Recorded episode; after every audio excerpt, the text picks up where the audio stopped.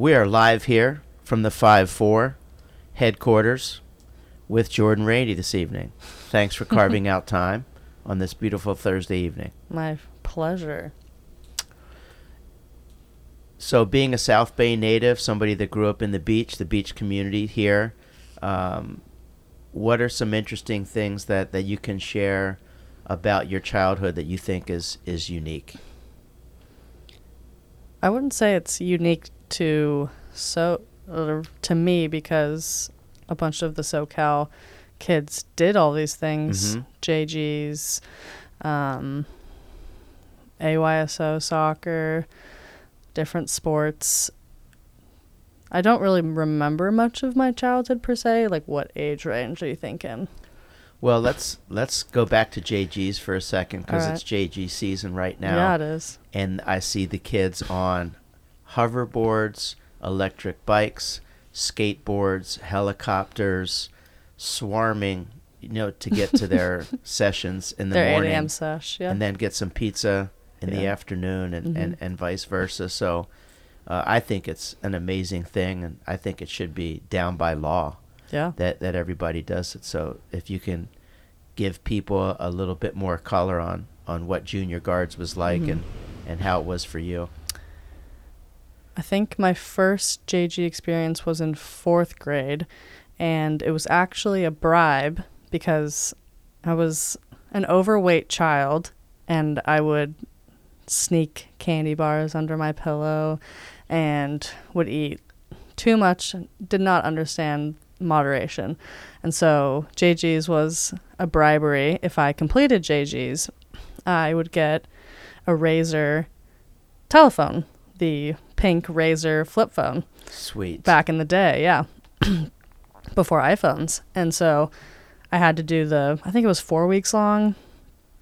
And my parents said, if you do J G's, we'll give you your first, your first phone. I was like, heck yeah, bribe me. Uh, I'll do it. And I did it, and I am not a runner, not really a swimmer either, a good swimmer, and I didn't really love getting sunburned, so it wasn't really a recipe for my success, but I finished it, and I think that was kind of the start of completing something that makes me uncomfortable, and that kind of built on itself as I got older, finishing things that you don't necessarily love and not quitting. And I did have an extra extrinsic motivation at the end, a flip phone, um, but I think the experience was definitely valuable in a principle value kind of sense for me. Mm-hmm. And it was your mom's idea for the pink phone? No, I think it, I think I said if it If I get this phone, I'll I'll do it. You put your foot down. You I put chose my foot the phone. down. Yeah. Fantastic.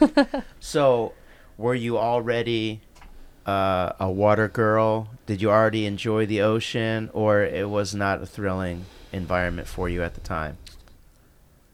I didn't love going to the beach. I don't know why, because I mean I sound like a SoCal snob. I mean, plenty of people who don't have access to the ocean or this kind of weather. I mean, it's true. Almost seventy year round. That's I'm not I'm not complaining, but I didn't love going to the beach. I think my parents would like to go to Hawaii, but only because it was warmer near the equator or whatever. But I started going to the beach probably when I started J G's, but okay. I knew how to swim um, from swim lessons and doing a little bit of swim team. I think my my mom put me into swim team, but I hated it. It was near M B M S, and I would put my feet on the ground of the pool and push off the bottom and not actually do the swim. Wow. But you come from a, a an aquatic family, let's I do. say. Yeah. So it was important to your parents that you were safe and squared away in the water. Whether or not you became a competitive athlete, that was second nature. You're going to be able to swim.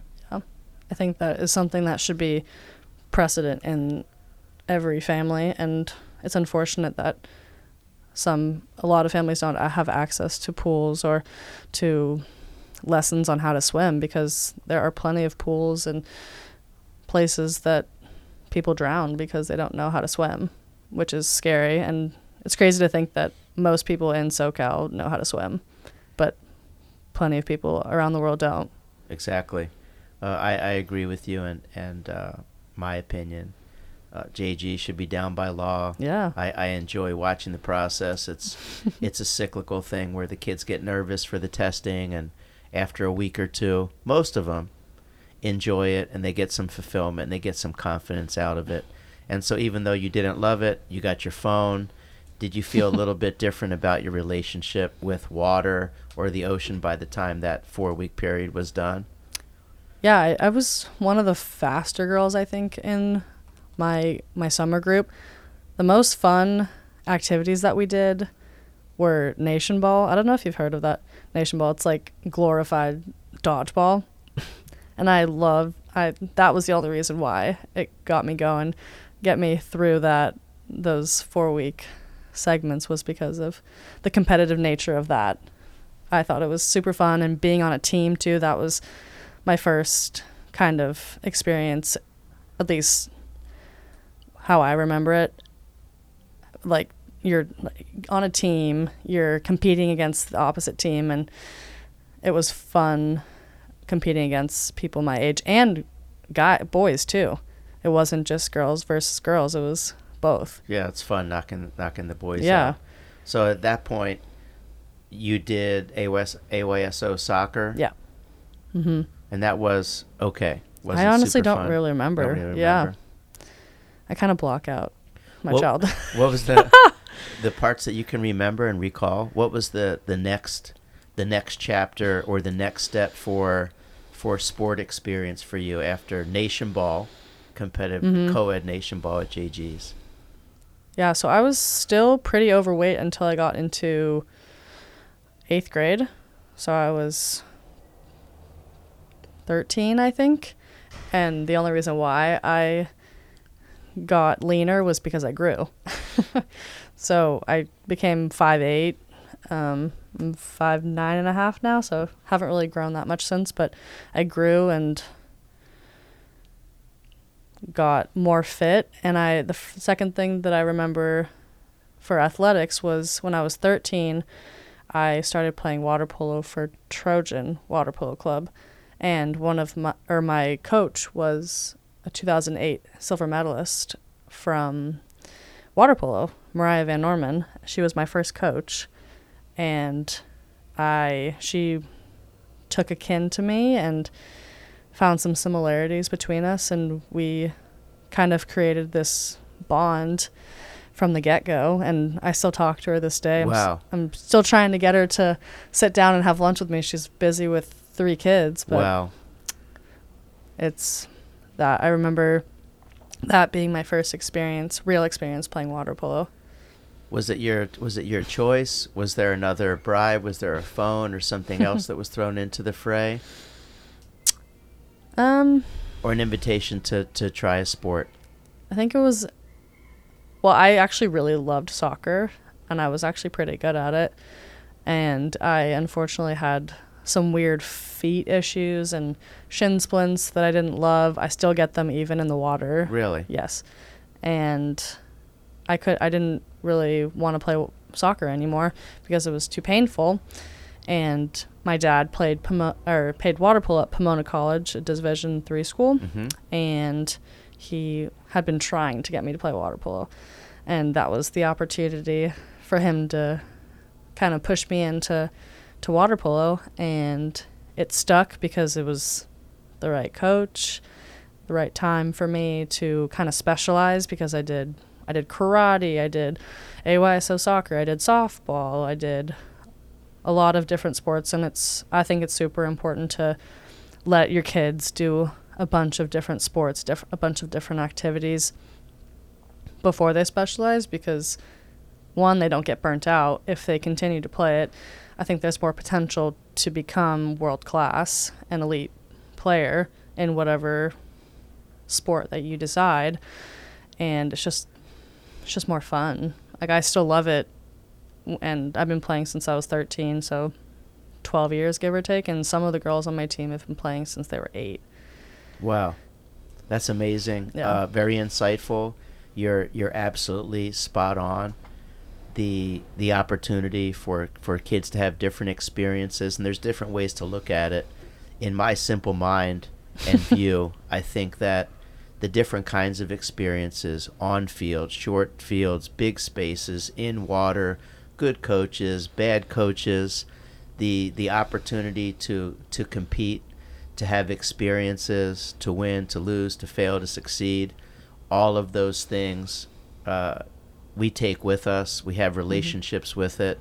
We have inspiration and, and energy, and we can we can we can bring those forward. Um, and they've done research, and from the beginning of the Olympic Games, as far as our participation in the United States, uh, there's there's a correlation to exposure to different sports and activities in childhood before you specialize. It it absolutely it absolutely does show up, and there's many different factors, and the the fact that you can enjoy, you're still enjoying your sport, it gives me inspiration. That's that's really exciting, and, and if you can, I'd, I'd, I'm interested to just go back and discover what it was that was the, the connection, or, or how the coach made the environment so uh, exciting and comfortable or uncomfortable for you to pursue, because that's that's a huge step to take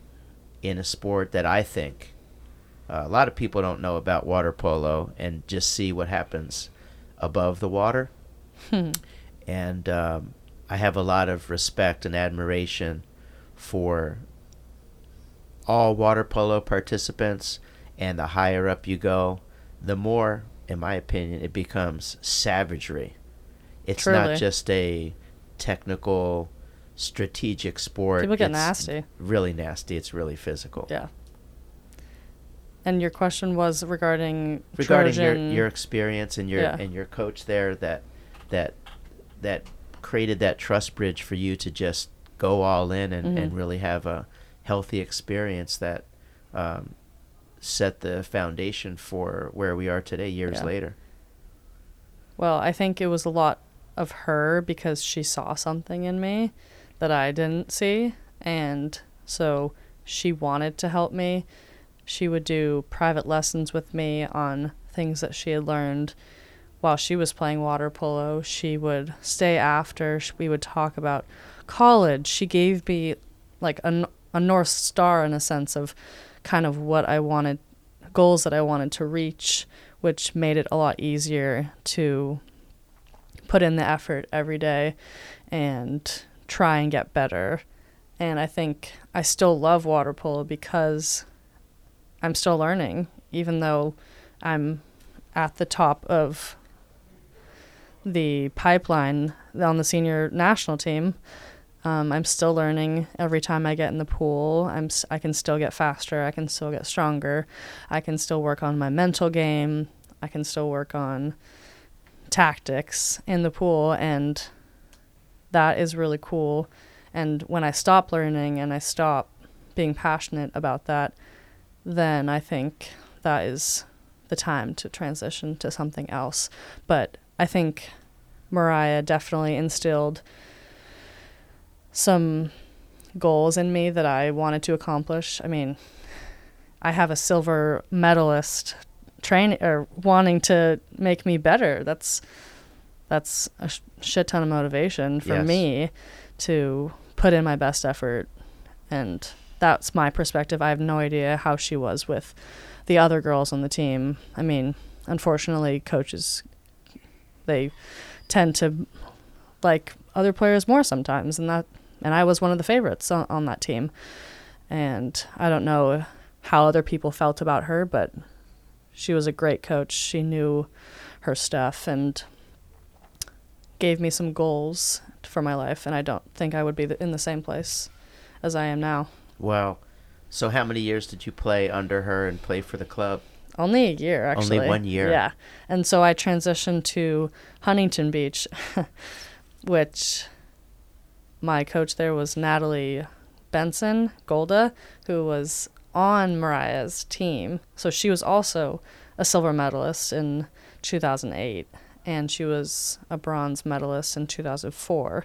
And they were actually really good friends, so it was funny going to her club. And I mean, they have pretty much the same values, the same stuff that they teach to their to their teams. And so it was just a continuation of Mariah and what she had built with me that year. And I mean, those two women are truly what made me where I am, or it gave me that kick in the butt to start out. Amazing. So as your high school volleyball, high school water polo volleyball, years, come on. Yeah, or, as your high as your high school water polo years uh, unfolded, what was what was that like for you? And were you starting to gain some momentum and, and belief in yourself of of what you were capable of doing when, with the best of the best believing in you and, mm-hmm. and and helping you? And I also believe that the coaches are helping themselves when they do that too, because they got to the level that they were at somehow with an, an opportunity as well. Um, what what did that look like for you? When did you start to, to believe that, hey, I can do something special in this mm-hmm. sport? So I made my first team in two thousand eleven. And so basically, normally how it works is you you try and make each team and go up the ladder to the senior team. When and you say each team, for those of us that aren't familiar with water polo, you're talking on on a national level. Yeah. Have you ever heard of Olympic Development Program? I yes. think soccer, mm-hmm. as it's pretty much the same thing as it's it is O D P. Yep. So you make your team each year for the tournaments in the summer. And I made my first team in two thousand eleven. And you are, at this point, what grade in high school? twenty eleven.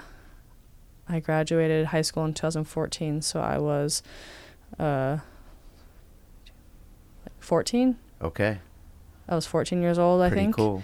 And we went to Puerto Rico and we got silver, but which was a a tough first tournament. But I think that was kind of when I, I started to realize that I had some potential in the sport. And honestly, I didn't have confidence in my playing until after I got cut from the Olympic team, straight up. Like I, I have problems with confidence, and it's probably childhood experiences that have not kind of, it have kind of not allowed me to develop my confidence. But I think going to therapy and working on your mental game, I think now after twenty twenty and th- the whole Olympic quad, I have more confidence in myself. And I just was going through those experiences and learning, but now as I'm now that I'm older, I kind of see things in hindsight, and looking back, I didn't have any confidence really. I knew that I was kind of good at it and I was getting some attention, but I didn't have confidence that I could get to the next level. From my perspective, it's a super tough sport. And what what was getting you through? Because there's hours and hours of training. It's physical, the preparation, the competitions are brutal. And if you were still on your path and and yet to put that boost juice, let's say, into your system. Squirrel juice. how how how did you get through those? How did you get through those times? Was it was it outside uh, influences? Was it coaches that were were open to you finding your way, or a combination of those? My parents taught me to not quit, and I didn't. And I think there were a few positive affirmations from coaches that I mentioned that definitely fueled me for sure, and them saying, you are good enough to, to go there someday. And, and that was kind of in the back of my mind, put it in my back pocket. And if I wanted to stop, I kind of thought about that, and I was like, maybe I, I could be, get to that level someday. And so I, I kept pushing, and but I never thought once to quit. Wow. So let, let's pick up the story. Our hero left Puerto Rico with with the silver medal. Yeah. And and what was next? You're fourteen years old. That's just an awesome thing if, if that's the highlight of your sport career, just being able to represent yeah, your country. Totally. And and then what happened after that? So that was, I think, my freshman year of high school. My sophomore year of high school, I visited Stanford, and that was a done deal. I was like, I, I'd have to go there. Um, and that was also an extrinsic motivator for me to keep going because, I mean, I think the percentage of people getting into Stanford is three percent now. I mean, it was maybe four when I got in. I don't know how I got in. Shout out to J T. But um, that was the only way that I could get into top colleges. I am I'm smart because I work hard, but I'm not naturally gifted. I'm not a genius or anything. Um, so sport was my ticket to get to a top university. And that was also a reason why I played, too. So you were competing for your club mm-hmm. in Huntington. Yep. You were competing for your high school.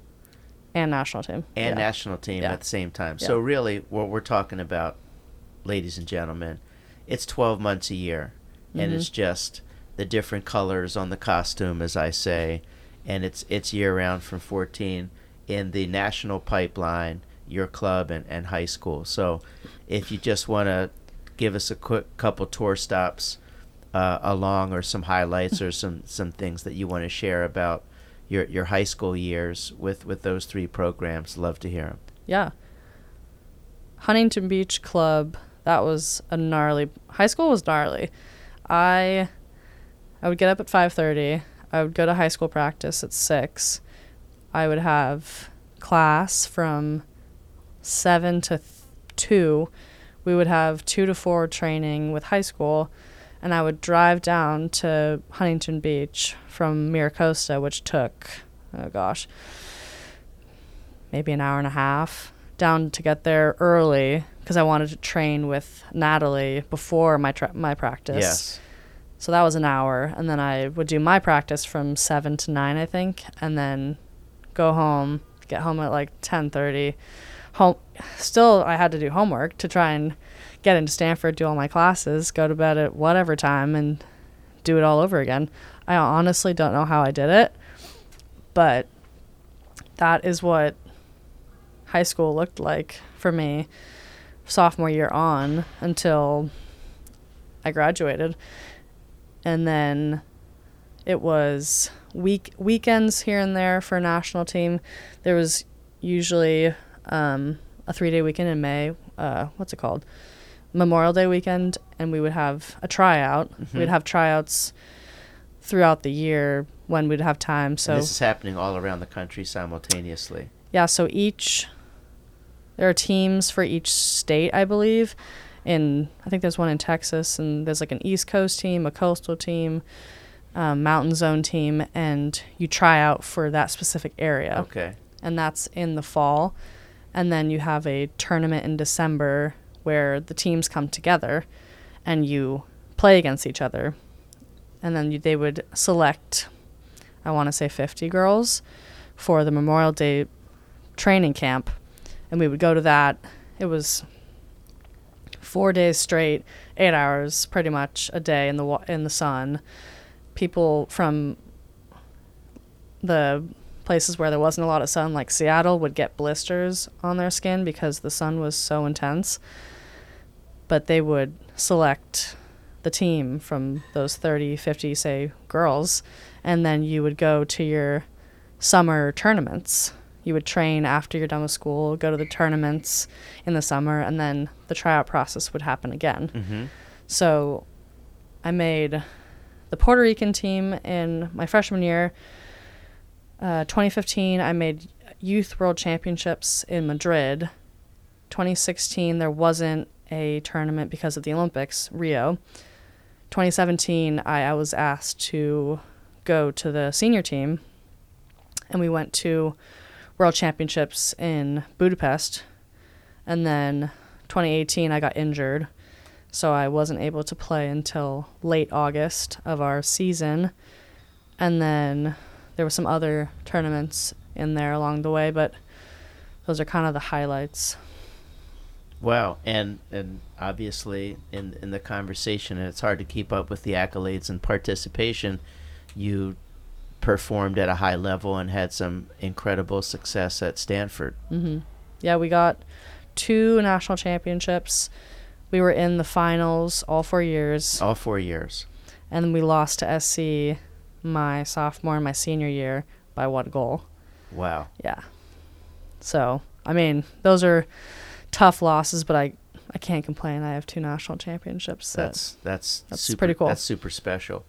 And when you were sharing what it looks like to make up and, and form, you know, the the national team camps and, and these competitive groups that they send out internationally, is it safe to say that a heavy concentration of the talent comes from Southern California for women's water polo? Yeah, one hundred percent. Yeah. On the senior team, we have one girl from Colorado, one from Miami, and that's it, I think. Outside of California, everyone yeah. else is from Everyone's California. Either Northern California or Southern California. Wow. Yeah. Which is unfortunate. I mean, it would be great to have more of a plethora of state representation. It's just going to be hard to pierce that veil. Yeah. The level of competition, as you're a perfect example of, starting at a young age with great coaching and these great programs. Uh, yeah. The kids start, and uh, I see more and more young people are doing water polo only at a really young age. Mm-hmm. They might swim as well. But water polo is, is something that they, they, they stick with. Yeah. I mean, it's crazy because in other European countries, water polo is a national sport. And to see, to be exposed to those fans when you play, like, for example, when I, we were in t- twenty seventeen Budapest World Championships, there must have been like ten thousand people in the stands watching us. That would never happen here. They all just love watching water polo. And they know the sport. And they know the sport. And it sounds like you're at a concert yeah. while you're underwater. Mm-hmm. It's super loud. Yeah. So if, if you could share with us some some insight to what it's like on the senior national team, not at university, not at high school, not at club, the the level of competition, the talent, uh, the the intensity, the uh, the output that's required just to, to maintain, because uh, we we have one of the most successful programs in the world historically, especially the last ten years as you've been competing. So that's that's a really special treat for people to get some insight on mm-hmm. what it's like on the on the inside of that. Yeah, I mean, the girls are going to be competing for their third consecutive gold medal tomorrow against Spain. And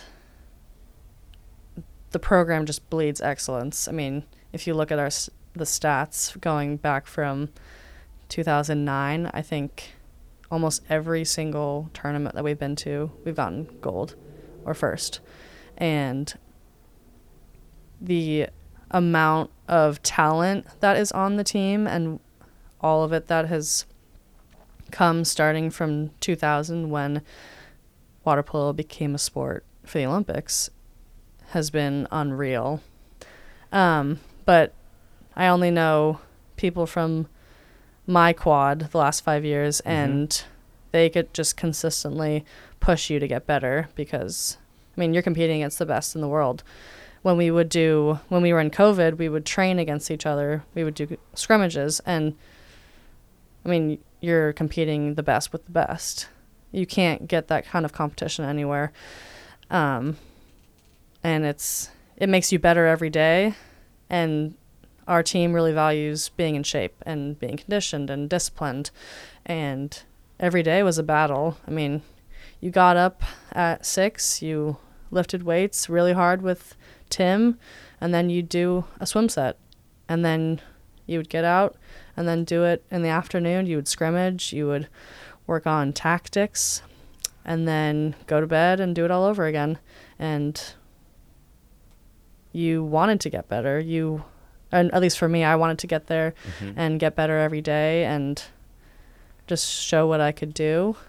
And, I mean, the training is ridiculous. I mean, I've never swam that much in my life. I've never done any of the amount of circuits that we did and the amount that we lifted in the, the weight room was legit. So I'm excited to get back into it for Paris and see ca- what kind of new avenues I can pursue and new heights that I can reach as I get older and what I know now.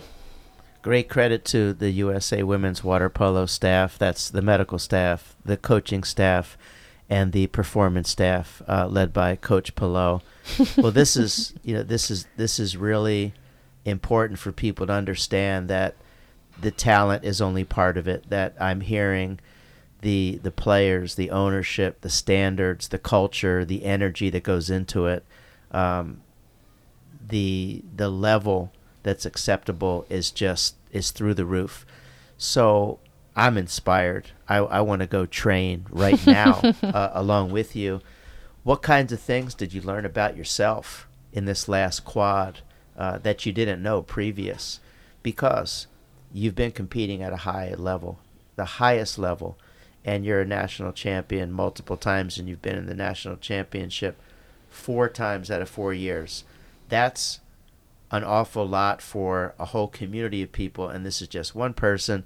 And then when you deal with the guardrails of the national team, it's a whole nother level mm-hmm. when you bring everybody together. So what what did you learn about yourself um, you know, during that quad that you've got in your toolbox right now going forward? I definitely have mental toughness and resilience. There are days that I didn't want to go to practice. I didn't want to put myself on the line. I didn't want to red get in the red zone of my heart rate.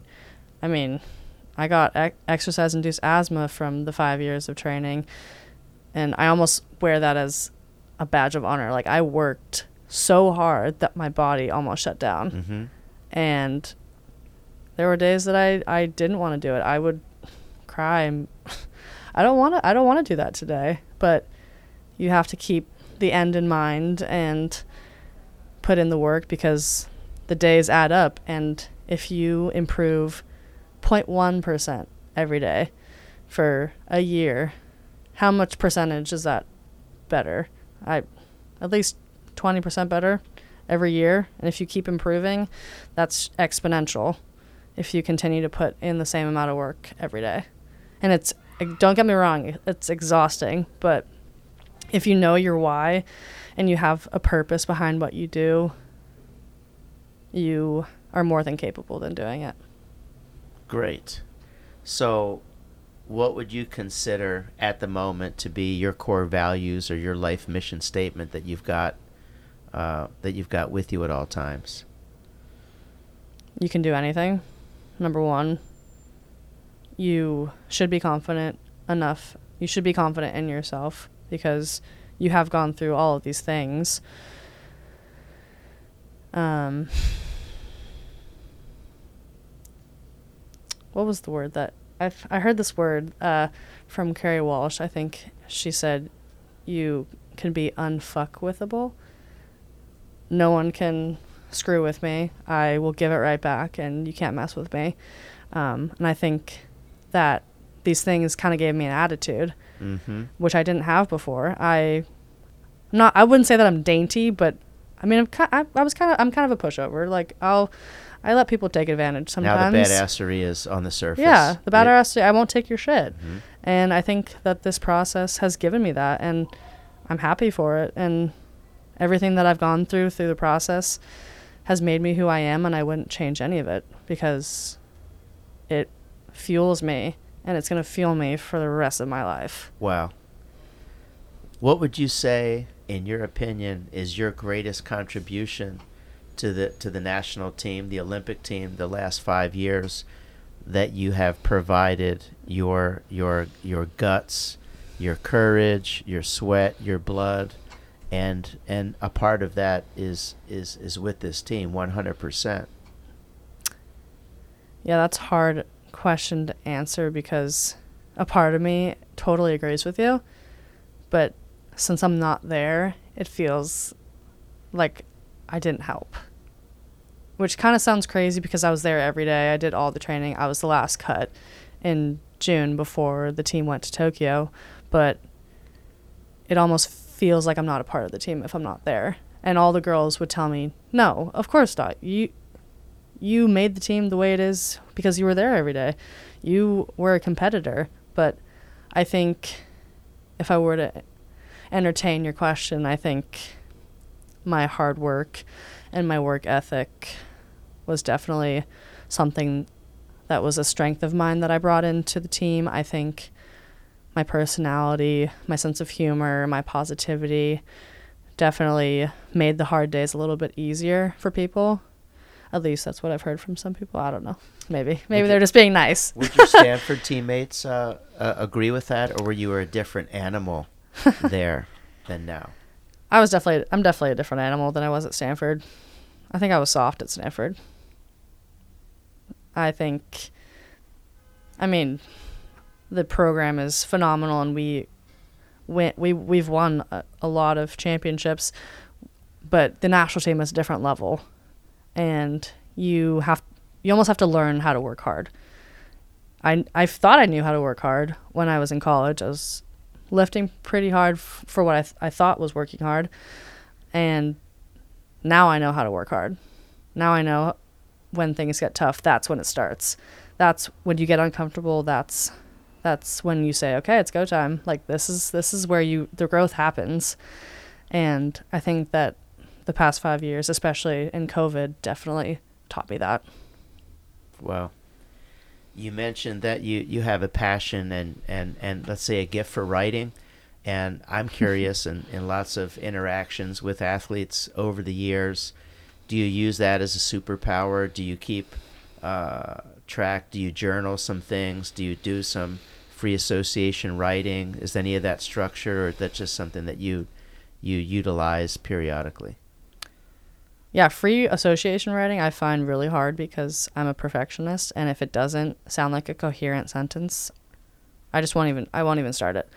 But I have a mentor, almost like a family member to me. He is he used to be my English tutor when I was in seventh grade. I first met him, mm-hmm. and we just shoot the shit. We'll talk about articles in the news, will improve vocabulary. He he pushes me to get to di- higher heights on my academic side, and has really given me a passion for English and reading and writing. I would, I mean, you need to be a good writer nowadays. You have you have to, for jobs, for pretty much anything, even writing a text message, an email. You have to be able to walk and chew gum, and being able to write is super important. And when you write a good piece of work, I did that. Like, it's on a piece of paper, it, it's in the news, it's in a report. I, you have something written that you've done, which I think is really cool. How do you feel about the, the article that you produced for N B C, and, and was that something that was a process for you to try to perfect so that you can express yourself in a meaningful way, and at the same time send a message out there to people that can really gain inspiration from your authenticity? I think that the, the courage, the stick-to-itiveness, the laser focus, and the strength that you exude, it's really easy to identify with if somebody is in the space with you. And as you're explaining, to be able to put that into a, a, a piece of written material and convey that message, it's it's fulfilling and challenging. Mm-hmm. I think it's really cool when reporters or different forms of media ask you to write something or talk about your experience, because it you get practice getting better at talking to people. You get better at writing. And whenever I get an opportunity to do that like this, I get excited, nervous too, but excited to to get better and to share, hopefully share good insights for people. But for that article, I was just writing how I felt. I was writing, I was answering the questions that the interviewer had asked me, and I laid my heart into that article. That's how I felt and how I still still feel about it. It's amazing that the girls are where they are, but it pains me that I'm not there with them. Um, but, I mean, the amount of people that have come up to me or have shared the article or have, I mean, I got a speaking engagement because of the article. I mean, that's that's amazing. Um, and have that kind of f- positive feedback from people is very special. Um, but also it was, that article was part of my grieving process too. Yes. It it was a way for me to kind of get my, my thoughts out on the entire experience and what it meant to me and the emotions. I mean, I'm get kind of getting choked up about it because that, I mean, I still feel it, and I I think I'll feel it for the rest of my life. And it was it's really cool to be able to have that out in the world and have the response that I did from people. Have you had an opportunity to talk with the, your your club coaches that you mentioned previously about your experience? Are you, you're in touch with them? I'm about yeah, I'm in touch with them about it. I I haven't seen either of them yet, but I mean, we've been in communication. It's it's in the works. It's in the works. I mean, they both have kids. They have full-time jobs, and they're busy, and I totally respect that. And they they have their own journey, and they'll fit me in when they can. Got it. So what's coming up for you now? You're going to have some opportunities to play overseas before the national team resumes in in early spring. Yeah. So what, what does that look like? So next year is a little bit weird because of COVID. Originally, the twenty twenty-one twenty or sorry, twenty twenty to twenty twenty-one, I was supposed to go back to Stanford for my master's for in sustainability sciences, but with COVID, we had to do an extra year of full-time training, and I had to postpone that that master's to next this next year, and so I have to do that. And then also I'm trying to guest play. So usually people will go to Europe, play professionally for a season, play with the team, do Euro League, um, the specific country uh, competitions with other pro teams. Yes. When the, like for example, Greek Cup is what we competed for in Greece when I played there in two thousand nineteen, but I'm only able to do certain tournaments because of my school responsibilities, and I can't do it remotely, unfortunately, so I have to be at school. But some of the teams allow you to guest play, so I'll only be going a couple times over during the year, but I'll be staying in shape at Stanford, lifting, swimming, playing some water polo, and then hopefully make World Championships in May. Gotcha. So I'm crystal clear, your time commitment and your sacrifices and, and all the things that you don't get to do to to honor your sport, your the level that you want to attain. When there is free time, what do you do with yourself? What are some things that you like to dabble in, or, or hobbies that you have, or things that you like to do when you have free time? I enjoy tickling the ivories a little bit. I haven't gotten to it recently because of how how intense the water polo was towards the tail end of it, but I love playing the piano. Um, I think that's a great avenue to kind of get in flow a little bit, just play and not worry about anything else. So I love doing that. I love listening to podcasts. I I don't really listen to music that much, but I in the car I'll listen to podcasts. I'll listen to audibles, and like you said before, there's a, a lot of content out there, and I, I'm always looking for good information to constantly be learning, and because if you're not growing or you're getting better, you're getting worse. So correct. So I you agree. Gotta keep getting better out Are here. You a, a person that enjoys being out in nature, and if so, what are your what are your favorite things to do? Out in nature, I love riding horses. I am actually going to ride some horses in August with my family. We're going to be riding some horses for a week. I love doing that and being outdoors. And because when you're there, you actually get to take the horse and run, not the little prancy trot trail rides that you do around here. Um, but you get to ride, and that is something that is really fun for me. Everybody can ride horses in your family? Yeah. Brother Jack can ride too? Brother Jack, he fell off the horse last time, so wow. Hopefully he doesn't fall off again. I can appreciate that. I'm not a, I'm not an expert because the horses know that I don't know what I'm doing.